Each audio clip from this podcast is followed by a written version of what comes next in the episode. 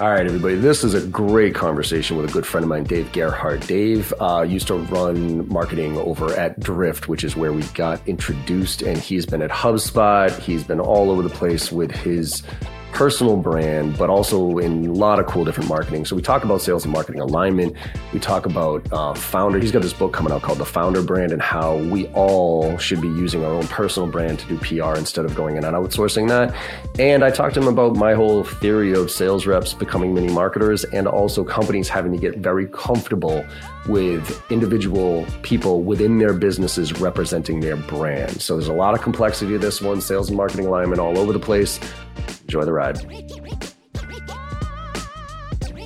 What's up, everybody? Big shout out to our partners today, SalesLoft, ZoomInfo, and Reprise. SalesLoft is a game changer for cadences and A P Is that streamline workflows and deliver incredible outreach results immediately. ZoomInfo has the best data in the business, hands down, and their data orchestration game is unmatched in the space today. But big ups to our friends at Reprise, the number one full funnel product-led growth platform that's changing everything. Close more deals, increase conversions, and create interactive demos with Reprise. Let's pass it over to J B and introduce this week's guest. See you later, everybody. All right. I would like to welcome to the podcast a good friend of mine who I haven't talked to in a little while, so I'm excited to catch up with him. Dave Gerhardt, how you doing, brother? What's up, John? We're, it's nice to catch up with you. I'm in a I'm in a good mood. We had a nice catch up before, and I'm I'm I'm excited to be back in uh do a little chit chat. So thanks go. for having me. No, thanks for coming on, man. And I, and, and, you know, people are going to get sick of me saying this because I'm starting off all my podcasts with, I'm redoing my whole brand, my personal brand. And now that I can take a step out um, of the business and let it run. So I got to figure out what that is, but I've decided that moving into twenty twenty-two, the only people that I'm going to talk to, associate myself with, or engage with are people that bring positive energy to the world, and and no more negative assholes, no more jackasses just because they're smart, right? That type of stuff. Like I'm just, I'm forcing positivity with where we are. So the fact that you're in a good mood and we're having this conversation and you got some palm trees behind you, my friend, uh, that is a perfect scenario here. Well, I was going to for for people that don't actually know me, which is most people, I, I would think that they would most people would be shocked that I'm in that realm of, of things that bring you positivity. So I'm glad yeah. I'm glad I could do that. Hey man, it's it's it's look, I you know I don't know about so I do you know Larry Long Junior? No, no, dude, you got to know Larry. So I brought him on the podcast right before the, the dude is just, anytime you're in a bad mood, just go look up Larry Long Junior and that dude will just put you in a happy mood. So, but with this one, man, uh, for those of you, for those people that don't know, uh, we go back a ways, right? For, I think it was Drift was when we first met each other, but give everybody the journey here of where you're mm-hmm. from. Cause you, you've had some killer ass marketing roles with HubSpot and Drift and all that other stuff. So get, walk us through that little background. And I think that'll put some context on what the conversation's all about. Sure.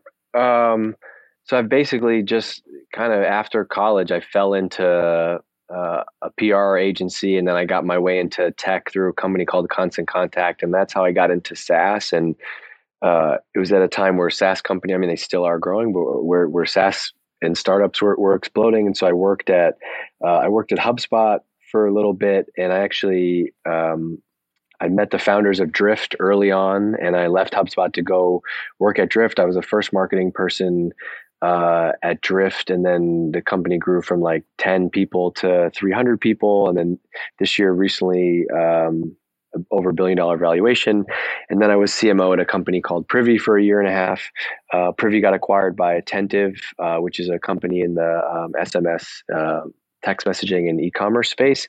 And and now after spending the last ten years in, in kind of B two B SaaS, B two B marketing, I'm running my own my own business, which is a, a combination of uh, consulting. And I also have a um, community, and a lot, I do a lot on the content side. I have like uh, forty-five hundred paying members in, in the D G M G community and that kind of universe. And so now I'm I'm here and just seeing Uh, what's going to happen in, in the future, running my own business and, and, and seeing where we, uh, seeing where we'll go. Love it, man. I think that's, I mean, the, the journey is always real interesting to me as far as how people end up and where we're going. Right now, I'm not even close to finished. I'm, I'm trying to figure out my next step here. And I, let me, can I ask you something just before we get into this, this topics about sales and marketing and stuff like that? Um, sure. What are you, what's your approach these days to like goal setting and stuff like that, and, and your vision for yourself? Because I've real I've started to really try to figure out, you know, you know, this year I'm like, I've got to set my goals again. But I figured out I'm really more of an evolutionist than a like than a stake in the ground guy.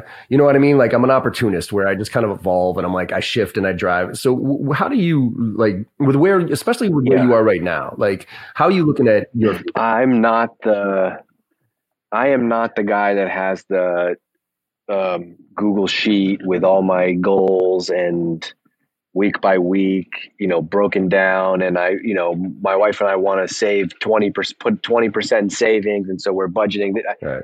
Uh, I'm not that person. I, I've kind of become very comfortable more of like on, on an intuitive, uh, just kind of, I don't know, go with the flow, mm-hmm. but like I, I am very, I'm very ambitious in my day-to-day stuff where like I have so many ideas and I go so fast and I want to execute.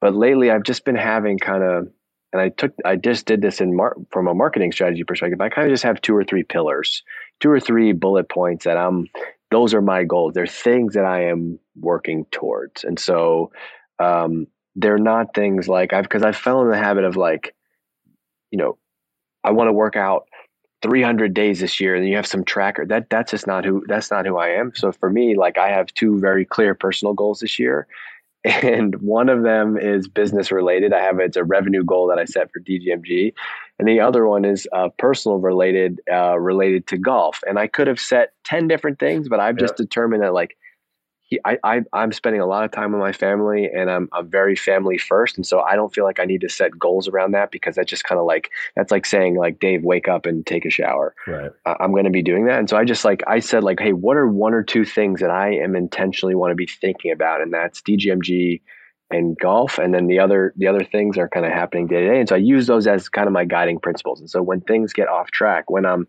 stressed out, when I don't know what I'm going to work on, I just take a step back and say like, okay, well, my goal was to grow is to grow D G M G to this revenue goal. Where am I at? Take a day, go see where I'm at. Okay, let's let's pause, mm-hmm.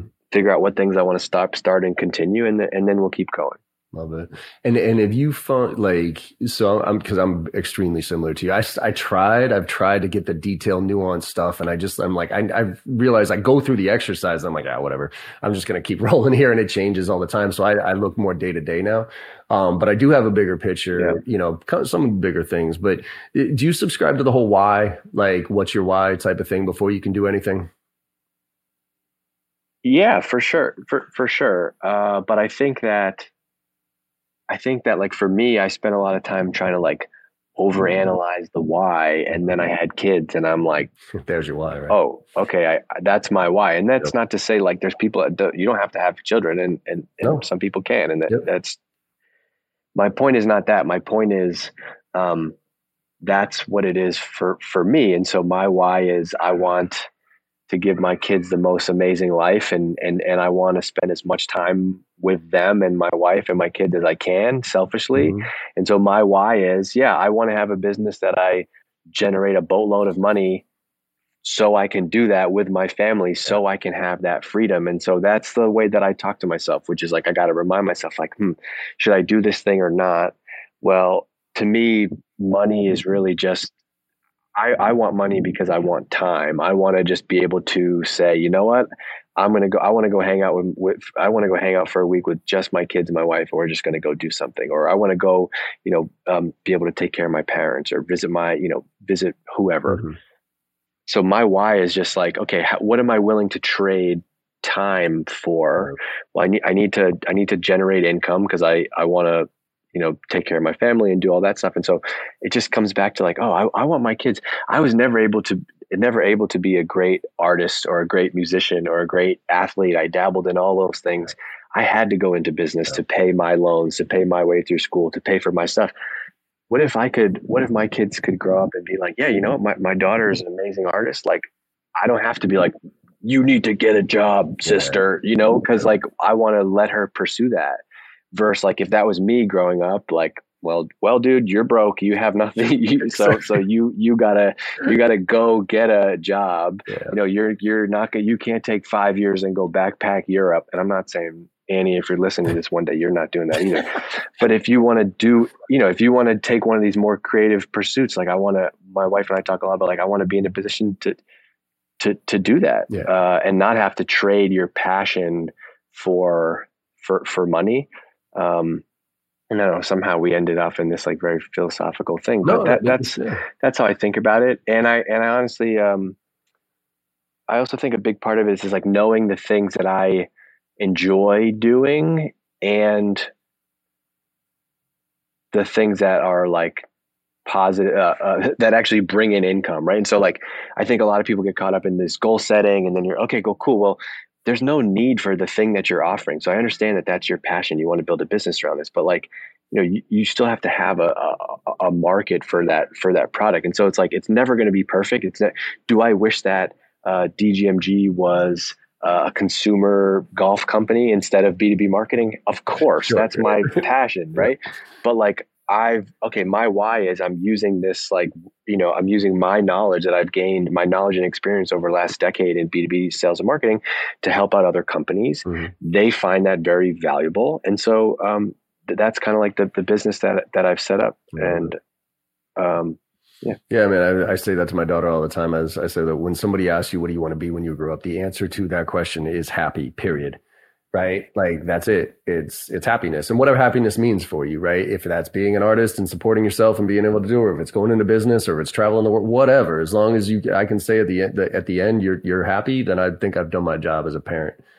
Um, so, yeah. So as long as happy doesn't mean, um, taking all of dad's money and going to Amsterdam and, you know, you, you know, like yeah. blowing, blowing the whole bankroll. So I want you to be happy too, yes. but uh, not at, you know, let, let's be reasonable I, here. I completely agree with that. Um, although I have gone to Amsterdam and blown a lot of money in that. but, so I can tell her at least some stories. Right?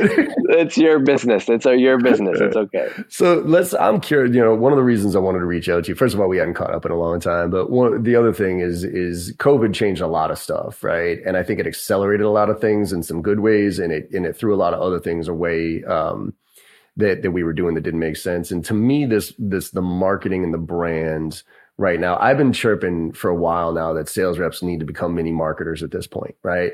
Um, we gotta. It's about laying the groundwork, and it's all about positive impressions, right? So yes, we have account marketing and doing account based marketing and all this stuff, but if you really want to own it.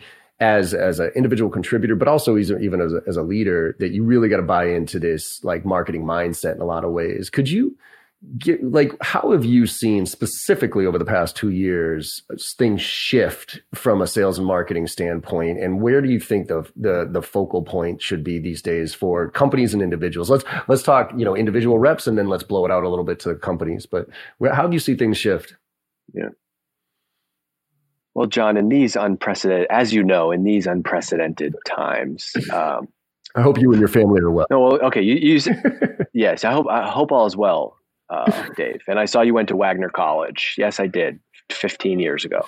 Um, so I think there's a couple of things that are important there. So, so we should talk about we should talk about both of them. But what because there's like what's changed, what what the landscape is, but then there's also like you mentioned this. I want to talk about this part first. Uh, sales reps should be mini marketers. And I think if you're listening to, if you're in this world of B two B sales, um, I think you have the best opportunity right now to build a mini brand for yourself. And, and we can go on a rant about what that means or not, but like you should be, if I was a sales rep at any company, I would be using LinkedIn to build up my own mini audience. Uh, separate from the company, separate from anything else, because ultimately like B two B selling is about uh, ex- education and expertise. And so if you're a rep at this company, you're in these meetings all day, you're doing demos all day, you're talking to customers all day, you're hearing objections all day, you're hearing pain points all day. How can you turn that into content that you're sharing about your niche?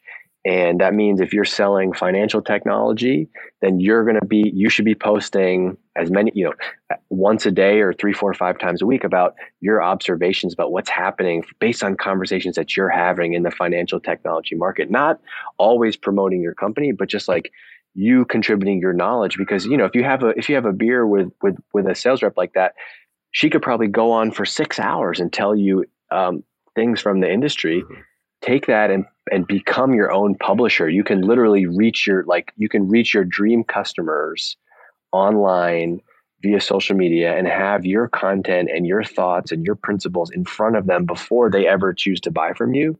that's a huge advantage. And LinkedIn has just like absolutely exploded. It's like, we're we're not asking you to go on Facebook right. and, or, or, you know, where like your family is and start talking about your job. I'm asking you to do it in like the stream where everybody's is swimming. You're not going to get laughed at if you post some sales thought on LinkedIn. Like that's, look at the terrible things people post there every day. You posting actual valuable content is not going to, is not going to hurt anybody. And it's only going to help you become sharper too, because you're going to have to write something every day, publish something every day. You're kind of always working on like giving your own thoughts a little bit more clarity. And so I think that LinkedIn is still the most underrated channel to be used by sellers. And I actually think that like, To, to me, using LinkedIn, you're only using like half of LinkedIn if you're just using it for like Sales Navigator and like, hey, I see you're connected to John. Can you reach out to them?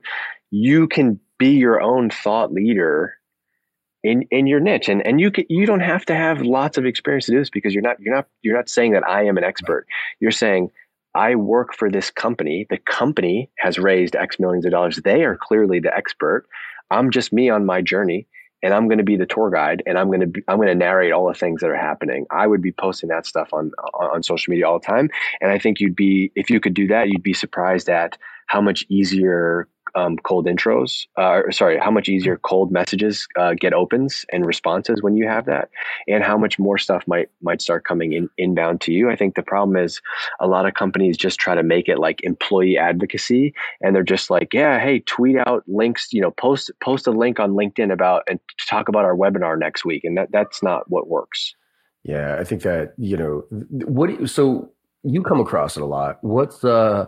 Um, what do you think the biggest hang up is of why they don't, why reps or founders or whoever don't start putting out content? Is it because they're scared? They don't think they know enough? Is it, is there an imposter syndrome? I, my personal opinion is there's no short term benefit to doing it. And we're, we're in such a short term world, specifically in sales. Like I got to hit my numbers. So yeah, me posting, that's going to be cool. It's going to help me build my brand, but I got to hit my number this week. So screw that. Well, like, what are you seeing the biggest hang up yeah. is? Well, I think that that's a that's a bullshit objection also, because that same person is sitting on the toilet scrolling LinkedIn, exactly, uh, scrolling Instagram. And so like it's not additional time at, at all.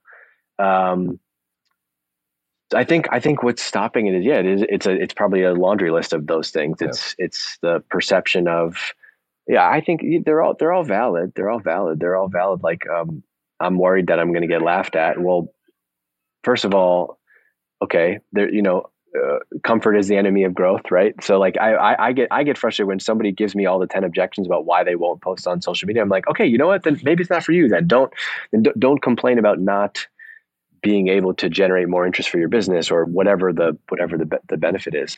Um, but I think like, look, first of all, go to LinkedIn, and there is so much crap on there. Oh my God. And if you go to LinkedIn, if you actually go to LinkedIn and read the things people are posting, and you still feel like your idea is going to get laughed at, then we're not talking about the same thing. Yeah. And so first of all, you're probably going to be, you're probably going to be fine.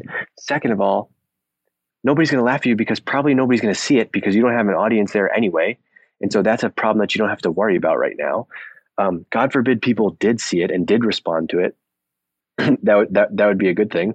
Um, Not knowing what to say. I think you know what to say. You just have to change your perception about what you think. You don't need to come up with some some big, you know, is there a funny story from a call that happened last week? Is there one pet peeve you have? Is there a book about sales that you love? And there's a, is there a quote that you could talk about there? there I just think you don't, you might not know where to draw inspiration from, mm-hmm. but that's why I like the idea of just like, just committing to do it. Don't set a short-term goal. Like the, I think the best short-term goal you could set is like, okay, for the next, I'm not going to think about metrics or anything, but from now until June, I'm going to try to write three posts a week. And that's your measurable goal. Your goal is just to show up three times a week, try to add something yeah. and like, keep a, keep, um, keep a, the, use a notes app in your phone. And when you're on a walk or you just got off a call, write that down in the moment. You don't have to always like pull up LinkedIn and it's like this blank slate and it's like, write something, write something. Yeah, yeah. It's like, no, I got a, I got fifteen ideas or things that I've, that, that have come up. Which one should I share now? Mm-hmm. Yeah, I do that a lot. I actually use video all the time. Like when an idea pops in my head, I literally just light up a video and I record it. I don't post it because I'm just like in the moment thinking about it. And then when I sit back and I'm like, all right, what am I going to post? Some of it is just the videos, but then some of it is the idea that leads to a converse, you know, leads to a post that that I can then put some deep thought into, right? But it's always yeah. a way to capitalize on wherever you're coming up with those ideas and wherever you're getting that inspiration from.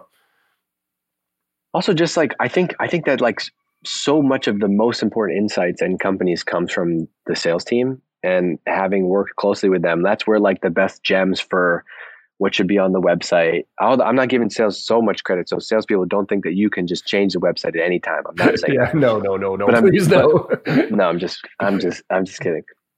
But, uh, you know, you, you get some of the best nuggets from, from sales reps. And mm-hmm. if you catch us, if you catch somebody in, in a conversation, they might tell you, man, I, I'm so frustrated selling to this, this buyer.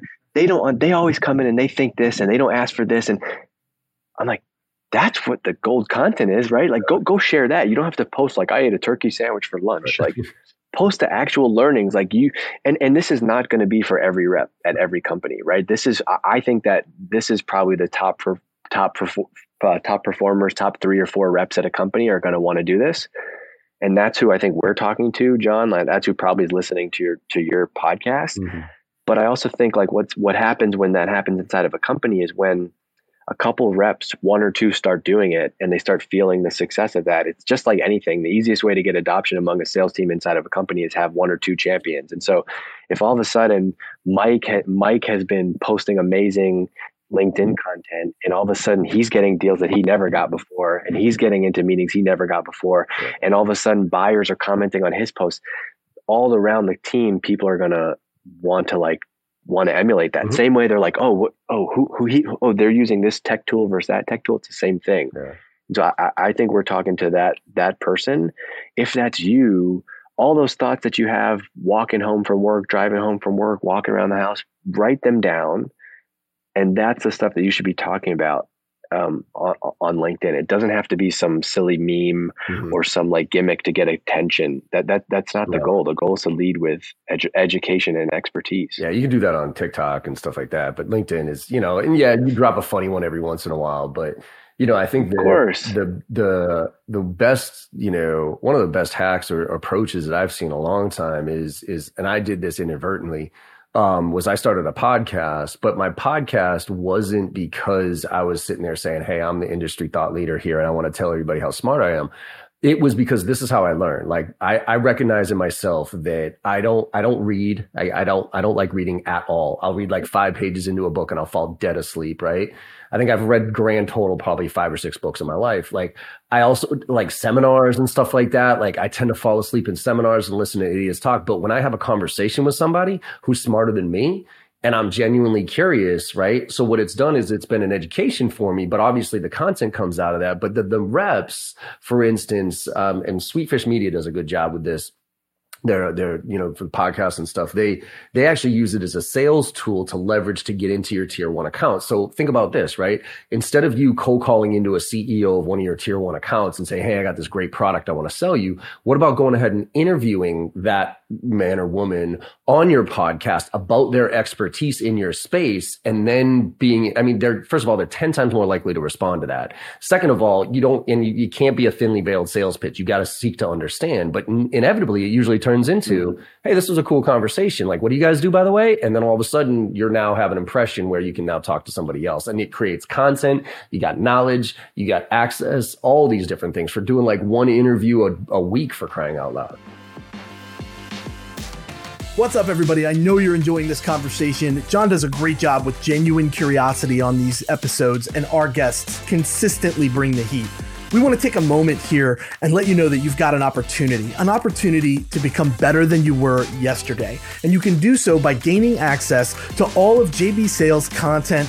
All of their training, tips, techniques, tactics, and takeaways can be yours for one dollar a day. three hundred sixty-five dollars for the year gets you annual access to everything, including our private Slack channel for members only, which you get access to all of us directly one hundred percent of the time, twenty-four hours a day. And then at the same time, you're going to get access to our bi-weekly Ask Me Anything sessions where you can bring real deals to the table and get the help that you need where you need it. This is very, very important. Sales reps that invest in themselves are often found at the tops of their leaderboards. Join us today and get the help you need to become the seller that you deserve to be. That U R L, one more time, is join j b sales dot com. Let's get back to the show with J B and our guest for this week.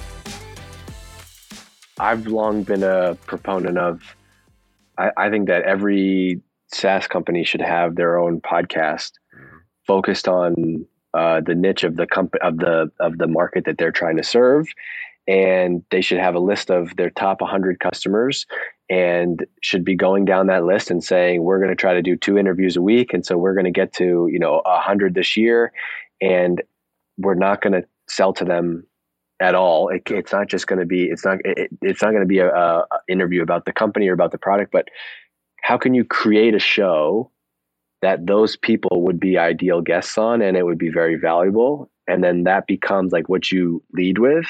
Uh, I, I think that's I think that's a great that's a great strategy. And the, the the the funny part is, it's very commonly recommended advice now, and people love to poo-poo it and say, "Oh, people, too many people are doing that."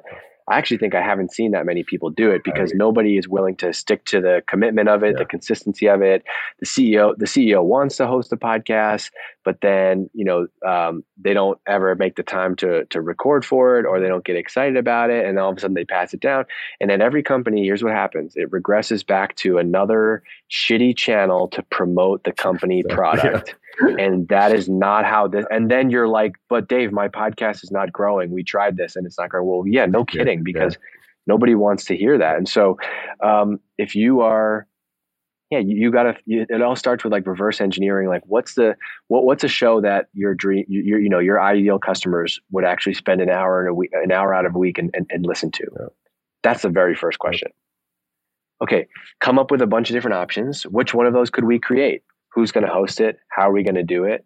And and I've seen this where now all of a sudden the sales team is sending me, hey, uh, can we offer, can we reach out to the, the C M O at this company and see if, uh, and offer her, we, we, you know, we really want to get a meeting with her. Can we, can we um, promise her an appearance on your podcast? You know, like that, that, that type of stuff. And that's that, you know, I, of course I roll at that, but like, that's the level of like, that's the level of like, you want this, you know, you, yes. people should be excited about this it, it, it, within the company, and it should yeah. be a, it should be an asset. I also think it's a very powerful tool for the team internally, because let's say you have a big, a, a, a larger sales org, you have thirty, forty, fifty, hundreds of people.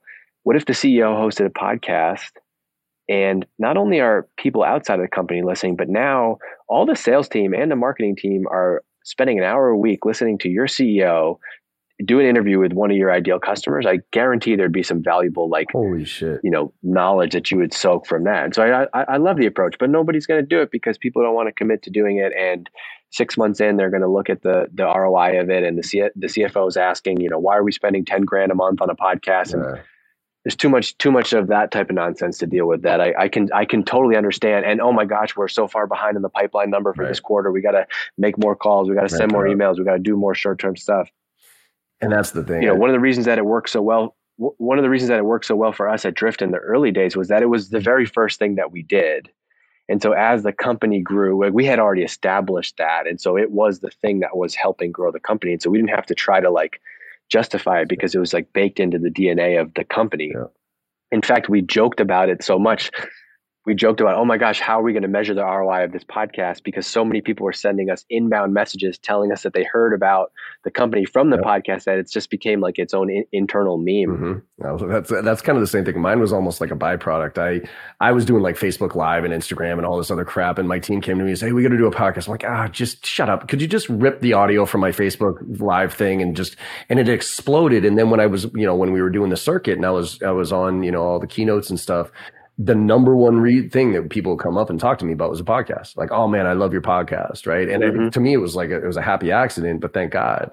And and so it kind of leads into this personal brand and, and corporate brand challenge that I see out there. And I would love your perspective on this one, because the I, I think we're moving into a world where companies have to be very comfortable with individuals within their organizations representing, like building their personal brands, but also representing theirs, right? And it doesn't necessarily have to be the C E O, but like a rep. So like the chief evangelist officer, and, and I think that's going to start coming out more and more.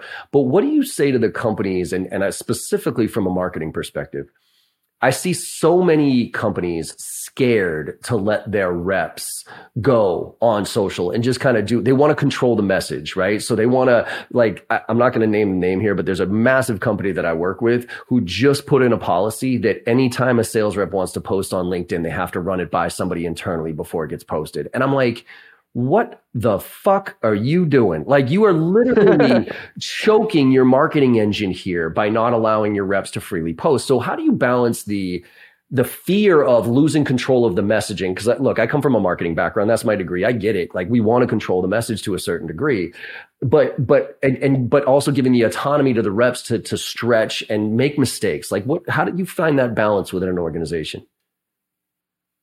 See, my biggest problem with that is actually not the wanting to approve the post. It's that that that person who's approving that, it's not like they're some like unbelievable social media marketer right. and have built this amazingly huge following. And oh my, because it's growing so well, like we have a very specific type of copy that works. Yeah, and so yeah, we yeah. can only post that. It's like, no, let's just make sure that this is some like horribly on message P R thing. Yep. And it's like, look, I think that I totally understand the risks a hundred percent. I just think that for some reason, when people have this discuss- discussion, they don't, they forget that like, oh, there's, a, there's risk in any, there's risk in any business decision that, yeah. that you, you, oh, you went into EMEA instead of APAC risk. Uh, you're launching a blog on Medium instead of your own. They're, they're like countless. Yeah. And so another one of them is, is there a chance that some asshole in our company could just go off and, and, and, and ruin us?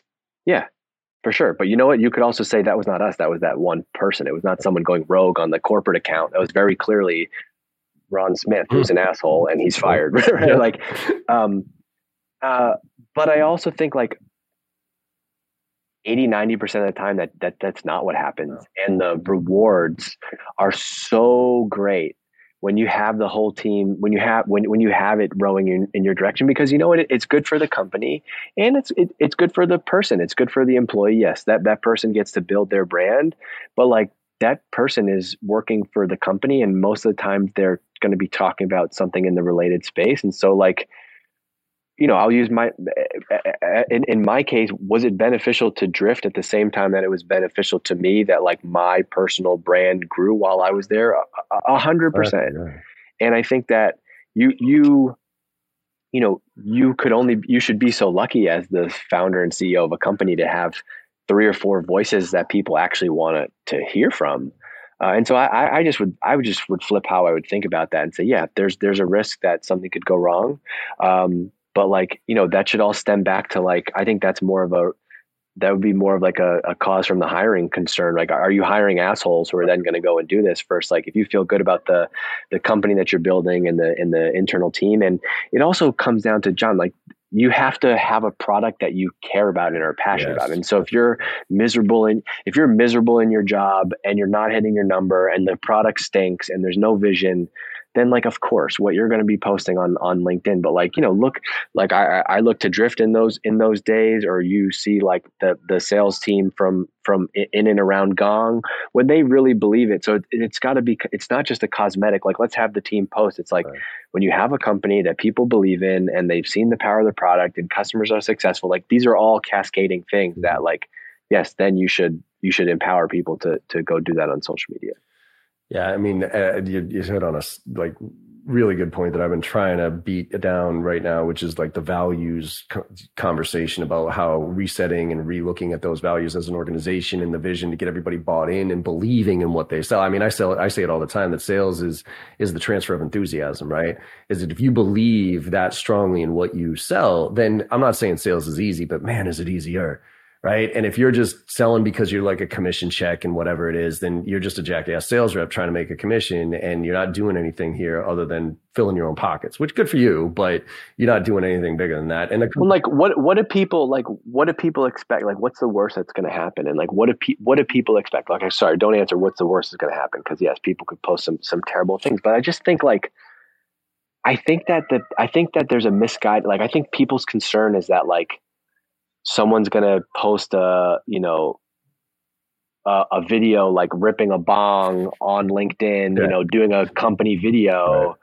And it's like, I think that what they're actually concerned about is like, are we using the right, are, is the, are we using the right messaging? Like, yeah. is the company, are we using the right company tagline? And I, I like the answer to, the answer to that is like, well, you, I don't want people at the company just using the tagline. Right. That's not what they should be doing. It's not just like a, hey, go to our webinar tomorrow. It's not some canned social media post. It's using the people within inside, with, inside of your company. And you should want to do this because as the founder C E O, you're hiring experts. You're hiring an expert to run marketing. You're hiring an expert to run sales. You're hiring an expert to run customer success. You're hiring an expert to run engineering. Why not let those people have voices to the market, to to the public? And now I'm like, wow, I actually was reading the V P of Sales's blog, and her, her blog is amazing. And that kind of actually helped me build a better relationship with the company because mm-hmm. whoever runs sales over there feels legit. And so I just think there's definitely negatives. There's definitely downsides to it. Um, but I think if you go into it with the right strategy and the right why, like back to our why conversation, yeah. what's the why for you wanting to have your, your, your, your team on social media? If you ha- if you if you're in it for the right reasons, there, I think that will be like um, give you some guiding guiding principles. Well, and and here's a question for you because I'm going to relate it back to that: is do you believe in the notion that any P R is good P R? So either even if it's bad, if it's creating a, a conversation, right? Do you believe in that? And I'm going to translate that to some experience that you and I have had, but a, as it relates to core values too. But do you believe that even if it was, even if you did let a rep go rogue or whatever it is, as long as your core values and your vision, if it did and you got exposure, is that is that a positive or is that a negative? And, and you know, I, I guess it depends on what it is, but there's that whole adage, like all, all good, all P R is good P R, no matter what, right? Do you believe that? Yeah, no, I don't believe that. I don't, I don't, I don't think not, not in, not in this, not in this space, uh, not, not in our world. No, I, I don't think all good, all, all P R is, is good P R. There's definitely, there's definitely bad P R. And I think uh, everybody is very quick to judge and react today. And, and I think that perception can often be reality. And so um, I think, yeah, I wouldn't be, I, I, I wouldn't be excited about some bad, I wouldn't be excited about some bad, bad P R. Now in, in the, in the long run, things can, things can balance themselves out. And, and, you know, like I think of like early days of COVID, you would have gotten canceled if you tried to do make it happen masks. Right. Right? Like, oh, look at this guy profiting off of COVID. But like, right. fast forward six months later, like masks, like fashion, masks became like fashion, right? And so I yeah. think, um, you know, time time is honestly like the best is the best answer. But I'm I'm not an advocate for going, go and go and get yourself some bad P R. No, no, sir. No, I, but I think, but if it happens, right? And I think this is where it goes back to the why and the values here, because you can recover from it if you have, if you're authentic, if you have strong values, and you've proven that to, yes. you know, so like let's talk about a company and an individual. If you're a rock solid company that has good values, you've done good work out there, and you have one rogue rep that does some, you know, puts a dick pic out there or something totally. Like that, you can recover from it. And and I think that like and, and a great example of this, and I know this is this is this was a rough spot, but you know, was was with Drift, right? I mean, with what Grant Cardone did up on stage, like that was a holy shit. And but the way Dave and you responded to that turned it into a conversation and turned it into a positive when it could have gone really, really bad if if if the response and the values weren't there and, and people didn't know you guys for who you were, right? Yeah, I think we fucked up and we owned it. Mm-hmm. And I wish we had realized that sooner. And it, I, w- I wish that he, he wasn't there, and time is the best, yeah. you know, the, the best medicine. And uh, yeah, I, I mean, I've had thoughts where like, I, I guess like in, even in that moment, it didn't, it didn't even hit me. And then I like, cause I was on, I'm on the stage. I, know, I remember you coming up afterwards then, being like, okay, so... And I'm like, man, I'm like, but you know, I've played that moment in my head where like, yeah, I wish I was the freaking hero in that moment. It was like, fuck this guy. That's not okay. But like, I fucked up. Like, you know, I, I, it just, it, it happened. And, and yeah. And so, so like, I think, I think we, I think what, I think David did a, a, a great job of just being like, yeah, we, we, we fucked up and we, we owned it. The company's not going out of business tomorrow. We fucked up. We're going to, we, you know, we got, we're going to take this one, we're going to take this one on the chin. And so I think, um, yeah, it, but I think if you were in, a, in the grand scheme of the brand, like I think you guys had done such a good job at building your brand. It was, it was the exception, not the rule, right? When it becomes the rule, when it's like, yep, I expected that from you, then I don't think you get much, right? Because then you don't get, well, you don't get right. the benefit of the doubt. But, you know, for right. me, I always say, like, I, I've tried over the years to really build my brand in a very authentic, very real way. So people know who they, you know, what they're getting with me. Right. And so, yes, I'm going to yeah. fuck up. I'm going to say something dumb. I'm probably going to say something that's going to get me in trouble, but hopefully I get the benefit of the doubt because it's, it's coming from a good place. It's coming from a, you know, a core value that I believe in. I just might not have articulated the right, right way. Yeah. You know, and the, and that, that I think you will retain your core, the, core of your audience if you do that. I think, you know, one of the challenges of today though is that sometimes you fucking up once can be enough for, you know, I would say eighty percent of the people who are going to stick with you and be like, because they've seen all your stuff, but it's like the the people that haven't. Uh, and G- Gary Vee actually talks about this a lot, and he talks about how uh, and I really love Gary, and I think he gets a lot of hate, and I think it's funny because no, people I, I, don't I, really people, understand. People compare um, him to Grant Cardone. I'm like, you you are not looking at this the right way. This is they're no, both loud and boisterous, but different. So dire, like completely on the opposite ends of values, in my opinion. Yeah, it's so different. There's no. When I think of Gary Vee, I don't think drugs and private jets. Like I, you know, like he's mm-hmm. a, he's. So anyway, but but um. He talks about something where like he's he's like he says that he thinks he did himself a disservice because he's very he's loud and he's right. definitive, and you just might see him kind of popping off on social media and you're like, I hate that guy, and I and I think that, that that's going to happen. And so like yeah, somebody could see one thing that you did, but uh, I think that's why the authenticity piece is the most important, because it's also very hard to fake a brand. And so like I think that the best brand is the authentic one, because you don't have to wake up and like put your put your like brand pants on in the morning and be like, oh shoot, oh, I was wearing my Make It Happen shirt. Fuck, like you know, like I'm I'm brand I'm brand John right now, because yeah. I know that if I'm brand Dave, I'm gonna slip up, because I like to yeah. talk and be real, and so it's just much easier in that context to be real and be a truly genuine person. And you know, people, not everybody's gonna know know you at that level, and you just have to be okay with that. What are, what are some of the brands you admire? Like macro, like, I mean, it could be individuals, could be businesses. What are the ones that you look at and you're like, you know what? I admire them, or, or, or you know, they might not be my favorite, but, right, the way that they carry themselves. Uh, there's some that you look to? I don't know. I suck at answering this question because there's not like, I'm not like a big brand. I'm I'm not like a big brand loyalist guy. It's like, here's this guy that's pre- preaching brand, but like, um, I've I've always been more into like just kind of following uh, individuals. Like I've always been interested in like the behind the scenes, uh, real real part of things. But like mm-hmm. I I don't know. I, I don't I don't have a I don't have a brand that I'm so.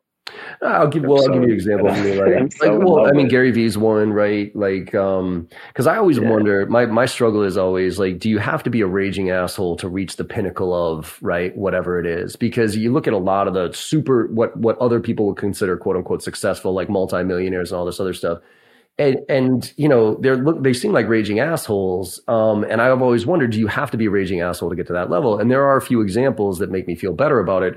Richard Branson's of the world, the the the Mark Benioffs of the world, the Gary Vee's of the world. Now, don't get me wrong, have they probably pissed a lot of people off, and they've have they done some stuff that I don't know, yeah. obviously. But in general, I look at them as okay, there's people who I believe are doing it the right way and for the right reasons, right? Versus other people that I look at like Larry Ellison yeah, yeah. and those people that I'm like, oh, Steve Jobs, like. I know everybody looks at Steve Jobs as a god, but the guy was a jackass.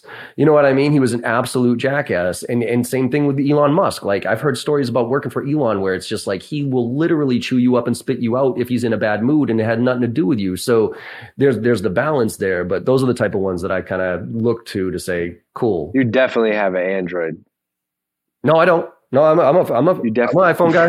I'm an iPhone guy. No, no, no, no. I'm not one of those stickers. No, hey, look, no, I, I, I, I, I hear you on that. I've honestly become, I've honestly become the reason I don't have a, I didn't even have a good answer to that was because like I've honestly become so jaded. Like I don't care about Jeff Bezos. I don't care about Elon Musk. Like I, I don't want to be one of, I don't want to be one of those guys. I don't. Yeah. I, uh, that's the opposite of things that I think would, would sound fun. And, and yeah, like, you know, you mentioned some, you mentioned some names of people, Larry Ellison, Mark Benioff, but like, I actually, I don't know them.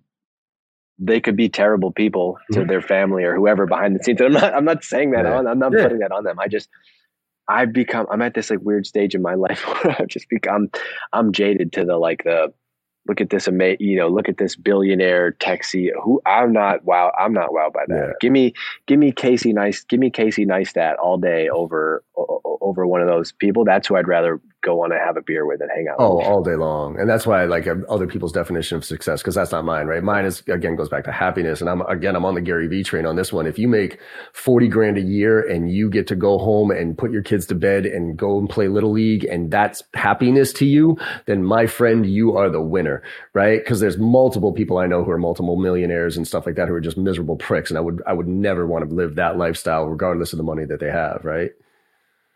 Right. Uh, yep.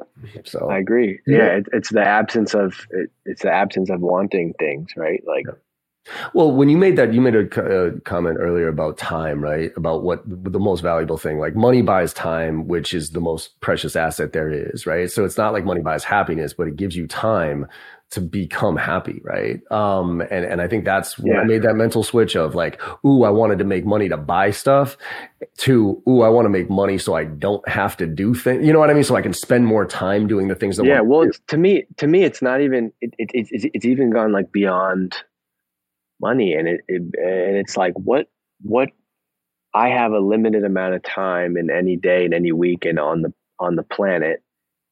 Um, what do you want to use? What, what's the best resource of your, of your time for, for an hour? And I, I remember, I think I was at HubSpot and I remember like hearing Brian Halligan, who's the C E O, um, talk about this at some point, but he was like, he talked about something silly. Like, you know, the best use of his time was like having someone like pick up his dry cleaning. And that seems dumb. Like, oh, here's a rich guy, like having somebody pick up his dry cleaning, but it's more of just like a, uh, or like, I, I, I don't have a car. I have a, I, I take Uber everywhere and I got dry clean. He's automated. Like he's removed those decisions. Yeah, the four right? hour work like week, basically. If you, if you, the four hour work week stuff, but like, or like if you, you know, if you can spend a hundred dollars every two weeks and have someone clean your apartment, and that's four hours of you not having to clean your apartment, that's a great use of your your time. I also care like I care more I care a lot more about uh, about that. Here's here's an example.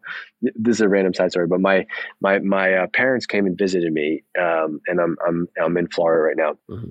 And their flight got in at like two in the morning.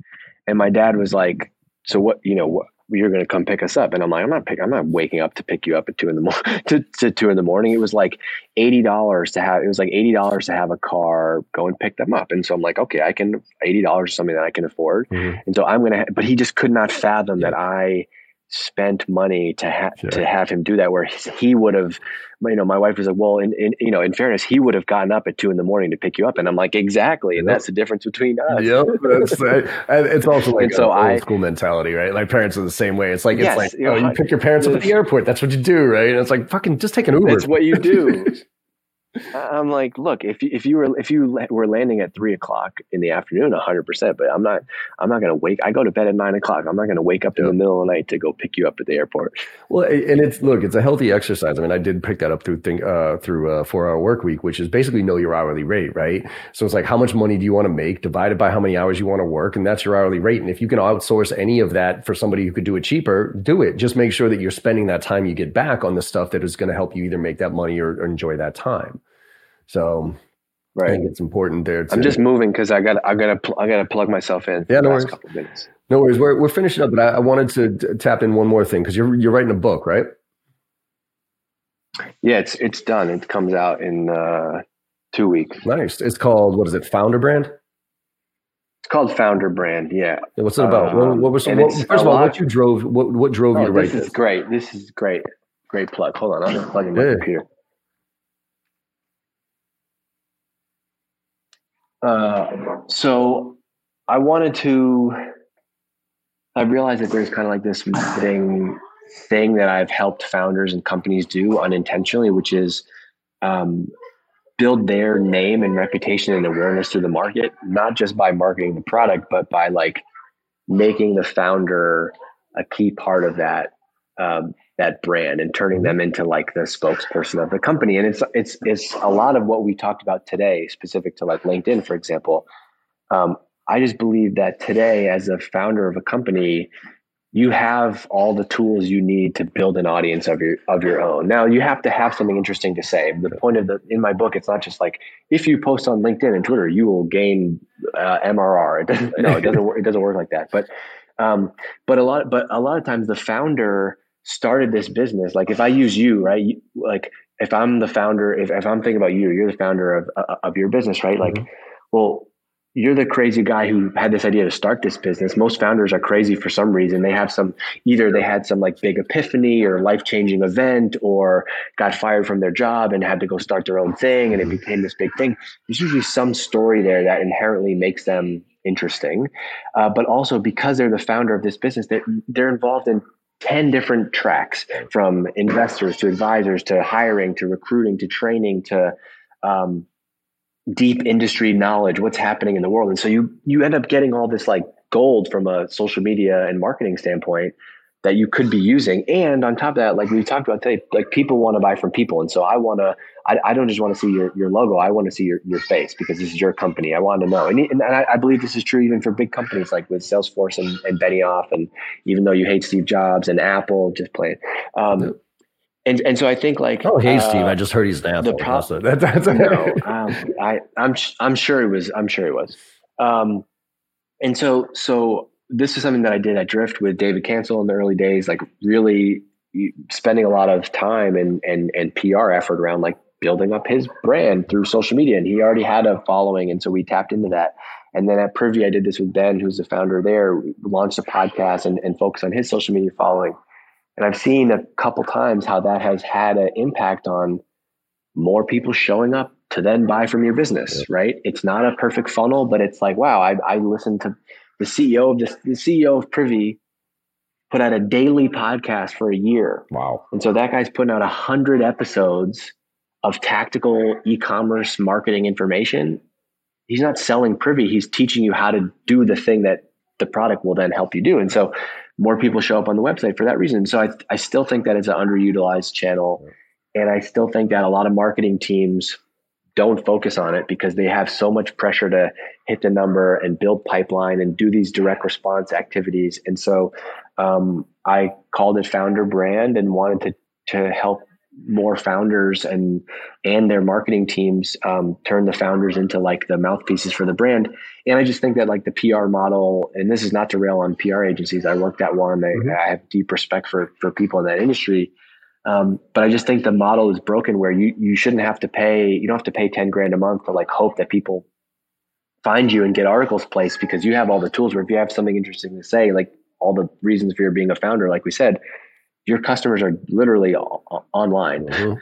You can reach them. And so like direct, direct to consumers, not just for um, e-commerce businesses, it's for B two B yeah. also, which is like, you can reach your ideal customers where they're hanging out online without having to spend a dollar. And I wanted to just put that together in a book and hopefully help people, teach people how to do it, and get more founders to stop this like B S excuse of like, I don't have the time. Right.